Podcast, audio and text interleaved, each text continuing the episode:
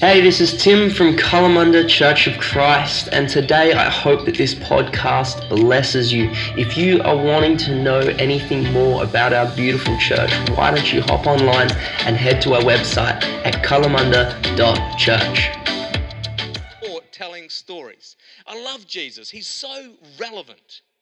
Like he would tell stories to farmers about seeds and sowing. He'd tell stories to, to fishermen about, about uh, fishing for men. He, he, he connects with his culture. And don't you think it's so important that we connect with our culture? That we're not talking Christianese or religiousese, but we actually connect with the everyday person. I love Jesus did that. So he told stories. And this is a story three stories about being prepared. One's about um, wise and foolish virgins and about having their, their, their, oil for their lamps ready. Another one is about sheep and goats. But right smack bang in the middle, in chapter 25, verse 14, he tells this story about being prepared to answer to God in a way for everything he has given you in life. And here we go. Are you ready? Good, all three of us, let's do it.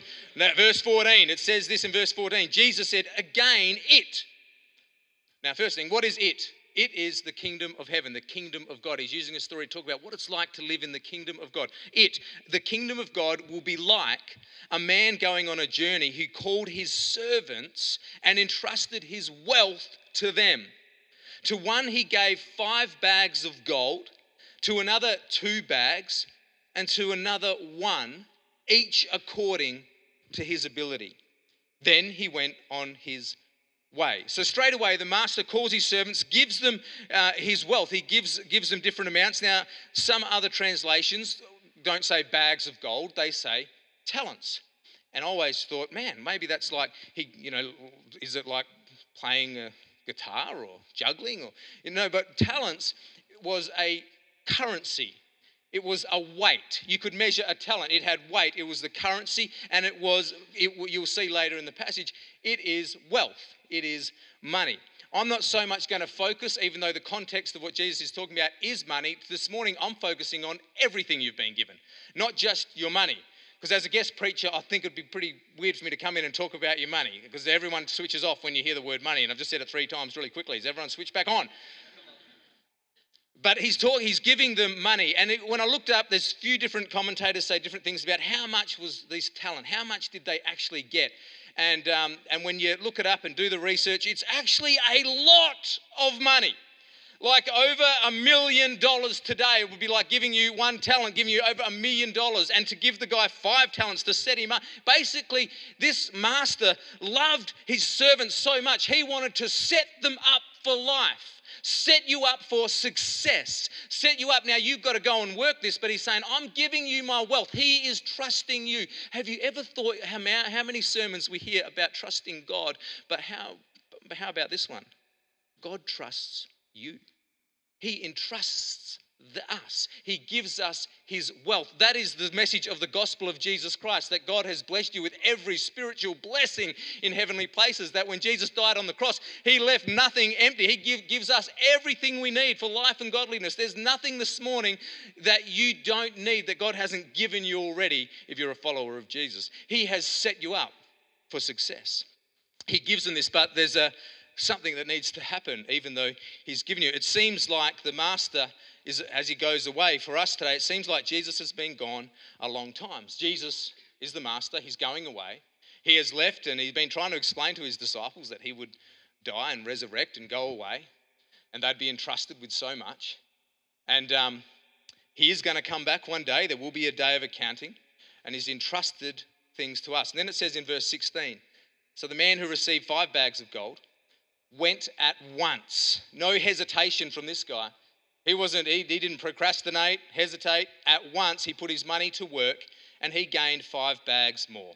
So, also, the one with two bags of gold gained two more. So, that's great. But the man who had received one bag went off, dug a hole in the ground, and hid his master's money. As somebody who loves God, loves people, and loves pastoring, there's nothing more heartbreaking than seeing a gift in the ground. Something hidden and buried that God wanted released. Verse 19 After a long time, the master of those servants returned and settled accounts with them. Now, I just want you to note each person was given something different according to their own ability. We don't all have the same, not uh, in life.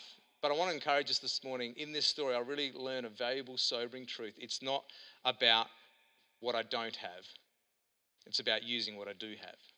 I mean, comparison is the enemy of faithfulness. being faithful with what you got. I mean, imagine if the guy with one bag got excited to start with. He's like, well, I got one bag of gold. But then he gets up and checks Facebook and he sees mate up the road got two bags and he just put it on post on Facebook. And then, then another mate runs into him down the street and he's like, have you seen the bags of gold the master gave me? He goes, bags? I only got one. He's like, yeah, I've got five, and maybe, and he's just comparing. And you know, we, when we're in that place of comparing, we will hide things. We won't release what God is. God doesn't want us to compare because the Master's coming back, and God wants you to use what you've got. I want to encourage you this morning that where you start is not where you have to finish. Just because you start with something small is not where God, you have to finish. And never despise, I love that scripture, the day of small beginnings. I love preaching, it's always been my passion. I remember getting to preach the first time I got invited somewhere to speak was Darren, little old town in Darren. And I was so excited. I got there a couple of hours early. I walked around the building just praying and praying for all seven people that were there to hear me preach that morning. And I'm, and it, but I didn't care. It was just, don't, who, it doesn't matter. It's a small thing, but it's not small in God's eyes. And if I'm not going to be faithful with that, what's he, was he going to give me 10 people to preach to? No, I want to be faithful with the one. As I've said before, ministry is just the next person in front of you. Verse 20 the man who would receive five bags of gold, he's there at the day of accounting, um, bought them to the master.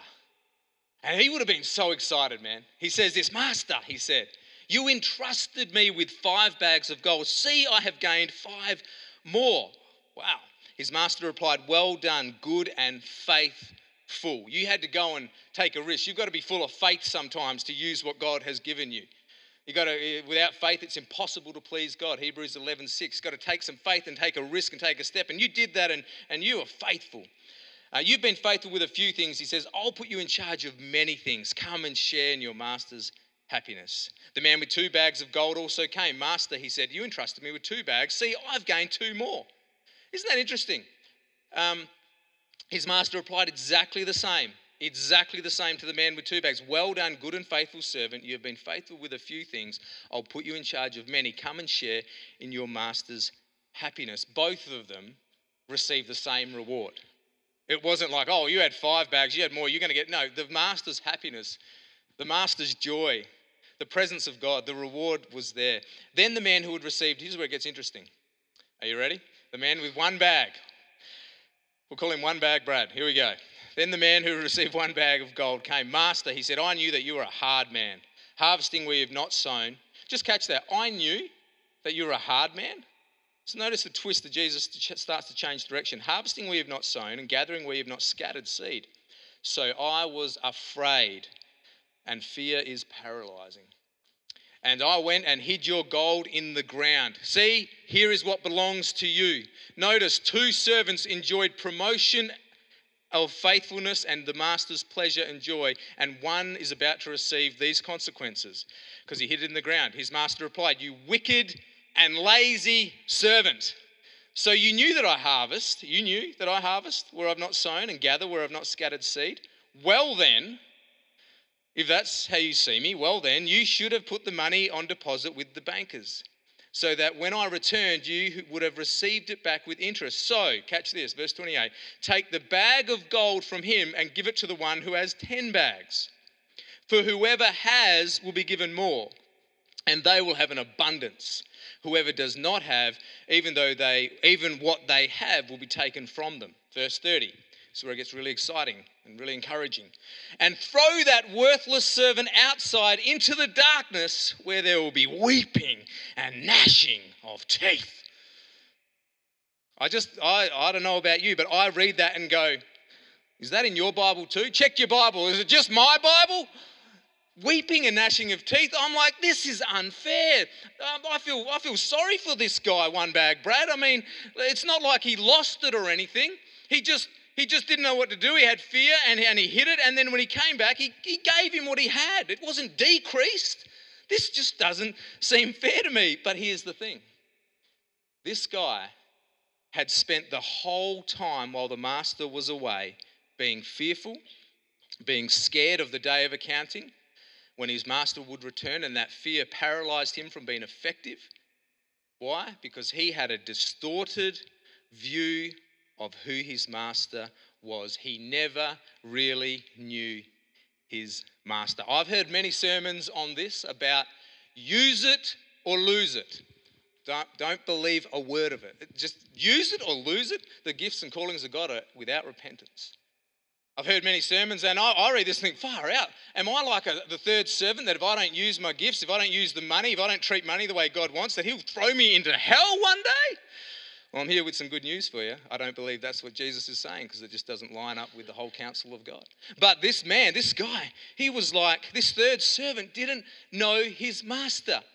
He didn't receive the gift. He took the gift, not like the others immediately who were received it. And so often in Jesus' parables, he talks about the kingdom, the pearl of great price, it's salvation, what God does for us, how we get into the kingdom. It's a free gift. But when we receive it, the natural response to getting saved is that it naturally makes you want to give back. We love him because he first loved us. This guy got it, and instead of receiving the gift, that he went and buried the gift. He was ashamed of the gift. He didn't want the gift. And he says, Here, this is, this is yours. You have it back. I reject the gift. And he lived in fear of that. And I tell you what, that's a fearful thing to reject what God would give you, to reject Jesus. That's the only thing that sends people to hell, is rejecting what God gives them. But Jesus isn't just talking about salvation here. It's, the thing about parables are they're like diamonds.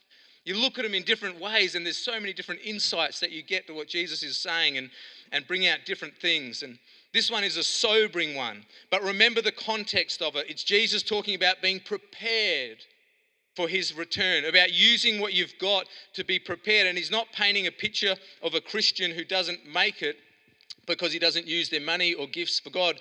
Rather, it's a picture of the seriousness of the opportunity we've all been given from God. It's the seriousness, it's the sobering parable, and it's an exciting parable.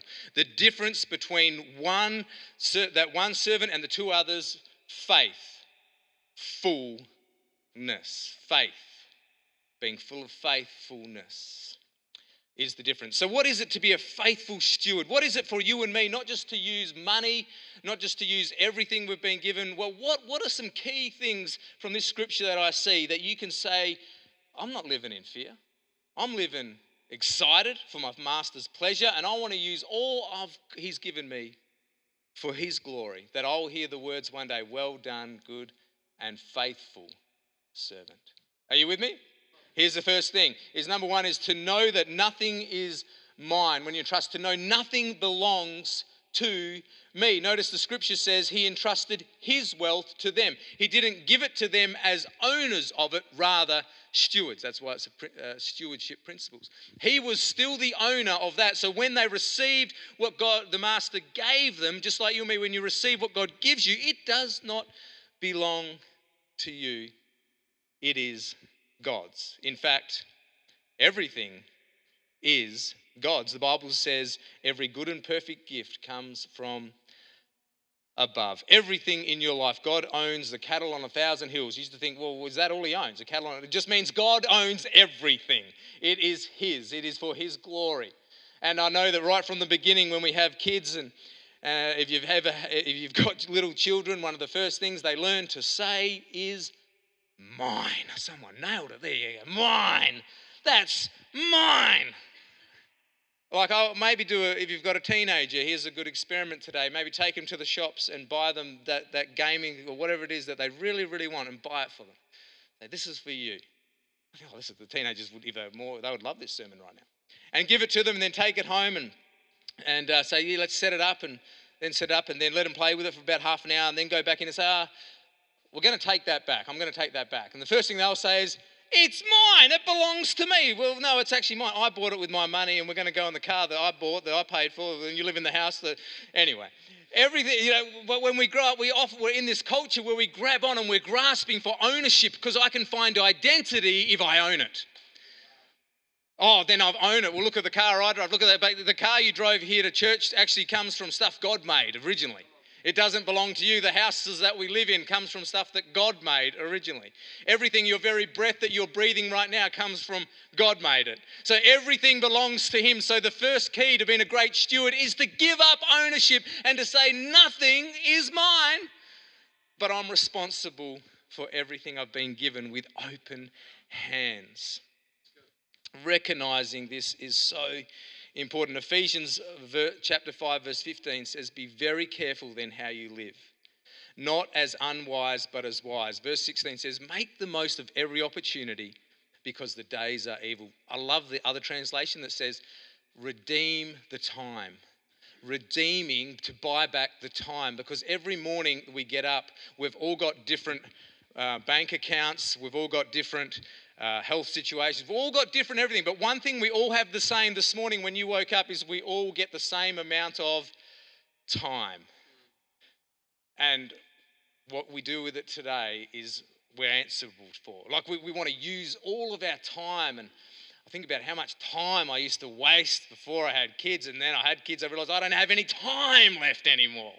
and I think, God, help me use time. So everything God owns. And the servants with five bags and two bags were just eager to please their master, not out of religious duty, but because they got a gift that wasn't theirs, it was their master's, and they knew they would be held accountable for it. So let me ask you this morning what do you need to give up ownership of? Is it, is it, is it touching a nerve in you? It's like the little boy that had his, his hand stuck in a glass vase and he couldn't get it out. He tried everything to pull it out. He's trying to get it out and he cannot get out of this glass vase. And his dad said to him, Son, we're going to have to smash that with a hammer and it could get messy. And his son's like, Oh. And then the dad, dad thought of something and his dad said, Let's try one more thing. To get your hand out of this vase, and what I want you to do is I want you to put it out straight like that, really straight, and we're going to see if we can slip it out. The little boy looked back at his dad and said, But then I'd have to drop the $2. and I wonder what you're holding on to this morning, and you're holding on to it that you're not actually free and when you hold on to it, it will get messy. If you say it's mine, it's mine, that, that, that, you know, whatever it looks like to you, it could be your job, that your identity is in that. It could be money that's holding you. It could be eh, your career. It could be identity. It could be a ministry position. I own this. This is my position. No, it's God's. It's a gift from God. I steward it. Being a pastor, that's a great thing to learn about being a pastor. Is this is not my church. This is not your church. This is His church but we are going to be accountable. And I'm believing for great things for Kalamunda Church, with or without our involvement. God's God's hand is on doing that, whatever it looks like. Oh, we are content, but we're believing for great things for you and praying for you. And uh, just I just want to say that God's going to double it, and it's not double it just because you're saying about numbers and things like that, but God wants to double what's inside of you. He wants you, he wants you to know how it's invested in such a way that it just releases and and uh, but it's not yours it belongs to Him. What do you need to drop this morning? I mean, so often uh, Jesus did talk about money and how it can sort of have a grip on our lives. It's the $2 fake we need to drop. and uh, so often when we release resources, I know in our life, uh, we've been so blessed in so many different ways the way God provides for us. And, uh, and, I, and there's a wonderful thing. Someone once said, You're never more like God than when you are giving. But God so loved the world that he gave. because it's not ours.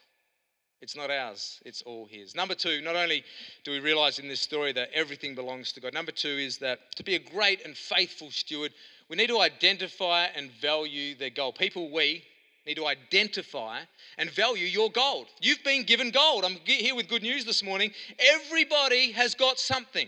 Notice in the, in the parable, um, yes, there were different things, but everybody got something. And there's a great principle here. Yes, it's talking about money, but also everybody has gold on the inside of them from God. And that's why I love the church, because the church, the family of God, should be, and I say this, should be the place and the community where God's gifts are three things discovered, developed, and deployed that this should be the place. I remember that. That was that's my my heart. And I remember when I first uh, preached my first sermon at about 17.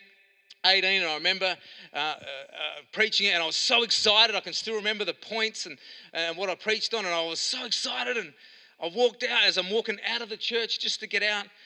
One of the sort of long standing members there just grabbed me aside And, and I'd preached on about reaching people for Jesus. And he just looked at me and he's, you know, very long standing memory. He said, Brad, and he sort of shrugged. He said, You think you can save this town? and it just hit me for six. You know, one of the most important people in the church just criticizing and knocking me. And I remember looking back and I said to him, I think Jesus can. But you know, that was like, this is what the enemy does. He tries to stop you from moving in your gifting, and he'll try very early just to try and try and do something to halt you, something to, to get you to bury your gift. Go, oh, maybe that's not for me. I'm just going to bury that. I'm going to put it in the ground and not use it. There are things that the enemy will use to keep your gifts covered. And just as I'm preaching, I'm reminded of when Jesus went around to um, Peter's place, and his Peter's mother-in-law was, remember this one, sick in bed. Mother-in-law was sick in bed. As soon as Jesus healed her, she got up and served, used her gifts then. Why? Because her gifts were under the covers. Her gifts were held down by a fever. And Jesus is the type of God. I feel God's presence this morning as I'm saying this. He's the type of God that wants to get and remove and heal the things that your gifts are stuck under, whether it's the past experience, whether it's the hurts of the past, whatever it looks like, and your gifts are under there. He's going to take you by the hand, heal that fever, pick you up so you can be released to serve and use your gifts. That's what God wants in our life to be discovered, developed. The next slide you can go to, which I won't spend a lot of time on, but I've, you may have heard this. I think it's just helpful to point it out because you say to me, Brad, yeah, but how do I know? How do I know how I'm gifted? And if you ever want to get a good resource, there's a good book called Shape, and it's about discovering uh, your, your shape, your spiritual gifts. That's what S stands for. And, and, just these are great points to think about in your own journey. You can discover how God's wired you. Your H is for heart, what you're passionate about. Then A is for abilities. What are you naturally good at? Like for me at school, um, did not win any academic awards, but I got the debating, public speaking thingy. Just the natural, the way God's wired you, He wants to move through you, discovering your gifts, the gold that's on the inside of you. You know, this room is so full of gold right now. You're sitting next to gold. It's on the inside of you, the gifts and things that God's giving you. P is for your personality. God doesn't want us to be cookie cutter Christians that all look the same, think the same, do it the same, but He wants to go through your personality and reach people that no one else can reach. Not everyone's going to come to church and say, Brad, how do I get saved? No, they're going to see your life and how you live for Jesus. And E for experiences, knowing that everything you've been through, God is using. And you start to put all that stuff together. And can I give you another encouragement? If you really want to use the gift on the inside of you, you, you a thing that really helped me is you've got to write out, physically, write out or type out your personal testimony. If you've never done that and you're a Christian, that is a powerful thing to do. To write out your. The first thing I did when I really came on fire for the Lord was I wrote out what God had done in my life because I wanted to be accountable. I wanted to be able to give a reason for the hope that is within me. And I don't want to be just like, I don't know what to say. And, and, and as I wrote that out, I just was able to articulate it more and share what God's done in my life. It's a powerful thing to be prepared to use the gift in you and I love it. Like I just just shearing yesterday with a with a um, shearing team, and one of the guys always he always sort of messes around with this year. Well, he sort of messes around, but having a joke. But when all the sheep come in, you know, we get to the last big sort of uh, motley crew, you call them, the mongrel mob, and all at the end. And he, every time they put them put them in all the pens, they just go in wherever they go. But I get all the small ones, and he always gets the big ones. And yesterday, as he looked at the pen, he's like, ah. Oh. He looks over the pen and sees, he goes, Brad, you been talking to Jesus again? and I love it. And I just looked at the other shear and I go, I got friends in high places. and he's just laughing. And I think it's good just be, be who you are and your experiences and let God flow through you. But, but I really uh, love this thought that that is our role. You know, the, the role of Leadership in church is not to go and do everything, but it is to equip you, to equip the saints for the work of ministry, that you are discovered, that you are developed, that you are deployed into everything that God has called you to do. And that's going to take all of us. There's nothing better than seeing somebody in their sweet spot for ministry doing it well. It's a wonderful thing. So, the third thing we see not only did he identify, hey, I've got something, God has given me something, but you've got to also then put your gift to work. Notice this the man who had received the five bags of gold went at once and put his money to work. I'm not saying we work for salvation, we work from salvation. Um, this man was just eager to get out of there. The, the, difference between promotion and perishing was not just receiving God's gift, and then, and, and then just using everything that God's given you. So James put it this way James said that faith, so believing, without works is dead. So, mental assent is not coming to Jesus, that you believe he was a person that lived and died, but faith with action, when you actually put your faith in Jesus and you confess it out of your mouth and you say, I want to trust you, Jesus, for the forgiveness of my sin. I want to live for you. I, I, want, I want a whole new life. And you put it into action, that's when faith comes alive. And that's how we keep our faith live and fresh, is by walking in the Spirit and obeying the promptings of God and, and letting Him lead us. One person once said it like this He said, Faith alone saves, but saving faith is never alone. Faith alone saves, but someone who's truly saved. Like if you're sitting here this morning and you say you're a Christian, but you have, this is what Charles Spurgeon said. He said, if you're sitting here this morning and, and you're a Christian and you say you have no desire for other people to be saved, then you need to question your own salvation because it has to make a difference in your life. Jesus is not a theory or a religion, He's a living person that wants to come and touch you in such a way and move in your heart that you can't hold it in. Faith comes alive when we put our gifts to work. And I challenge you this morning? Are you using what God's given you? Uh, one way is just in the Aussie Bible have a crack. Like the way to discover and use your gifts is just to serve, just do something. I mean, I remember when I was doing the, I was the first servant, first thing I did in, the, in church when I came on fire for the Lord was I just locked up the church. But man, I locked that thing up like it was the kingdom of God. Man, when I closed them doors and opened them doors, I was just the church lockup guy. I had to be there to the end, which is good. I asked my wife, she's always trying to drag me from churches. Like, are we going to go yet? You're talking to more people? Well, if I lock it up, I can stay as long as I like. And you know, then I did the kids ministry, and I remember doing the kids min, and then did youth, and then did young adults, and eventually I was like, I thought, oh, my, I made it. I'm the senior pastor. I have arrived. Not really. and I realized, you know, there's no whether you're cleaning the toilets, whether you're welcoming people, or whether you're preaching on stage. It is, it is all. It's just using our gifts for God. It is no none is more important than the other. None none is more important. It is all for God's kingdom? What is it in you that you need to be doing? A, a guy that I really admire is a guy who um, never met him, obviously, but he's he was on board a, a, a ship called the Titanic, and he used his gifts for God. You might have heard of his story.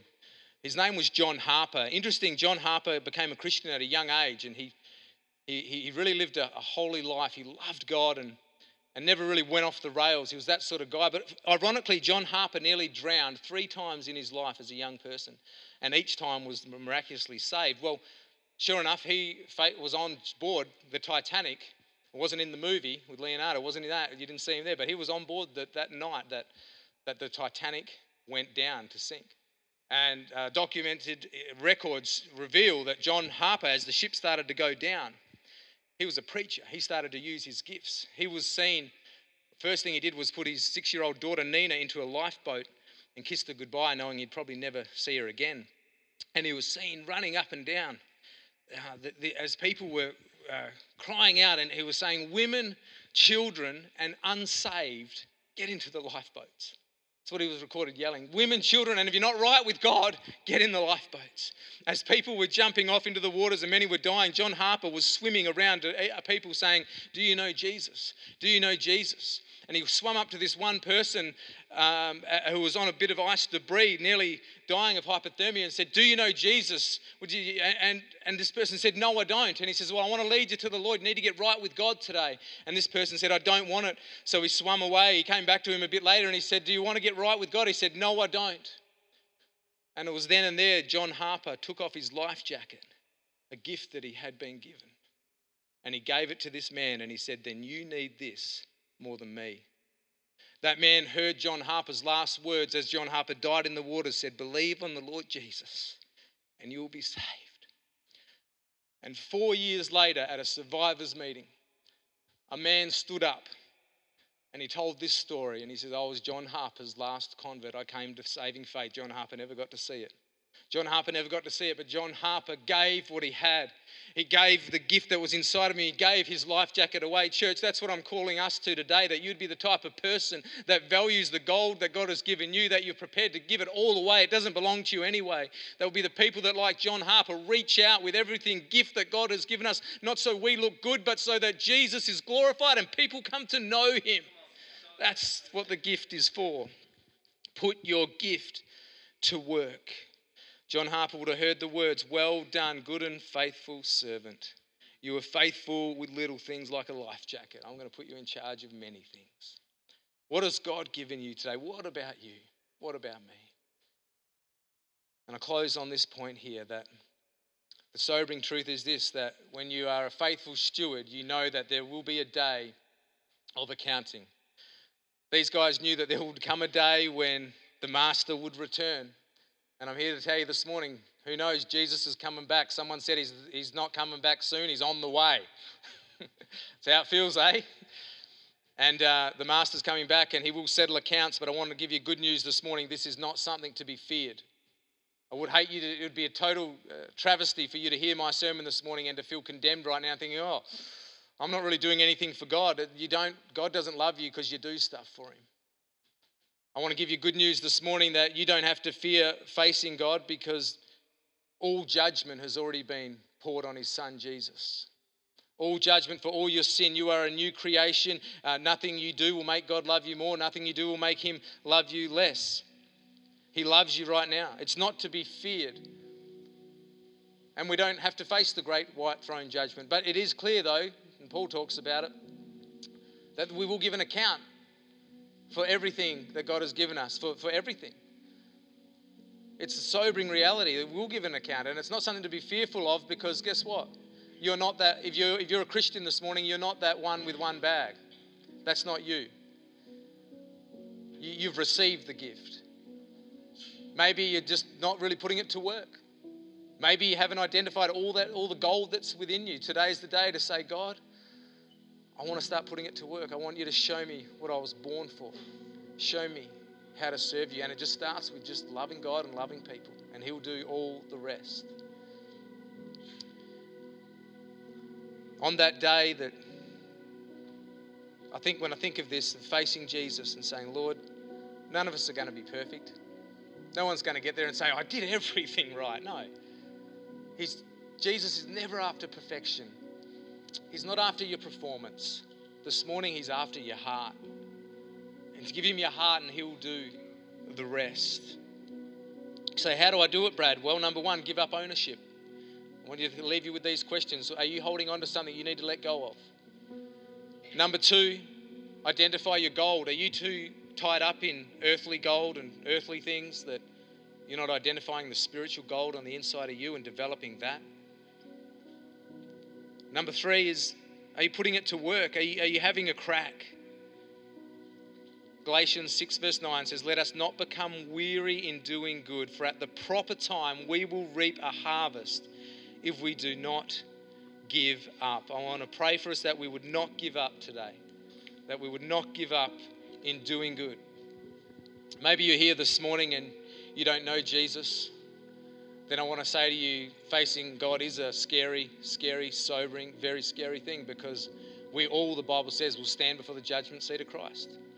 And you either stand there as a forgiven person or you'll stand there in your self righteousness. What is that? I'm right by myself. God will accept me for the good things that I've done. No, He won't.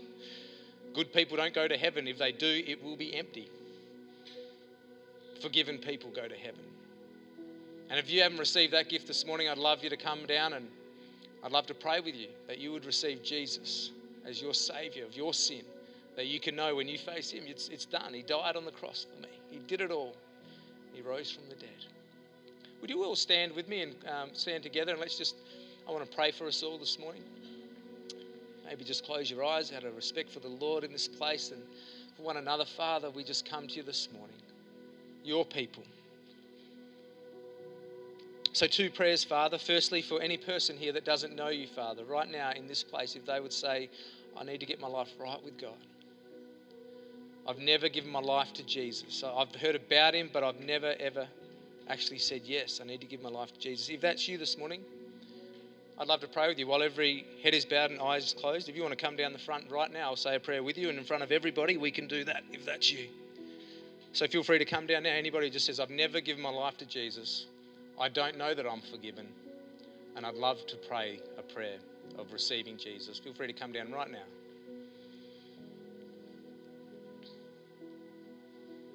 Cool, that's good. Second prayer, Father, I pray for every person in this place, Lord, that this place that right now is full of gold. I pray for people that have just needing to get out from that, that story that came to mind, Father, of Peter's mother in law. Under the covers, her gifts were held back by something. I just want to break anything that would hold our gifts back, whether it's past hurts, whether it's insecurity, fear, whatever it looks like, in the name of Jesus, Lord, that these things would break, that we would feel a freedom and know a freedom in you to be discovered in our gifting, everything you've given us. Not just our money, Lord, our whole lives. And developed and deployed for your kingdom service. I pray a blessing over Kalamunda Church of Christ, over every person here this morning. Lord, would you continue to grow them into all that you've created them to be so that we can give you all the glory and all the people said, Amen.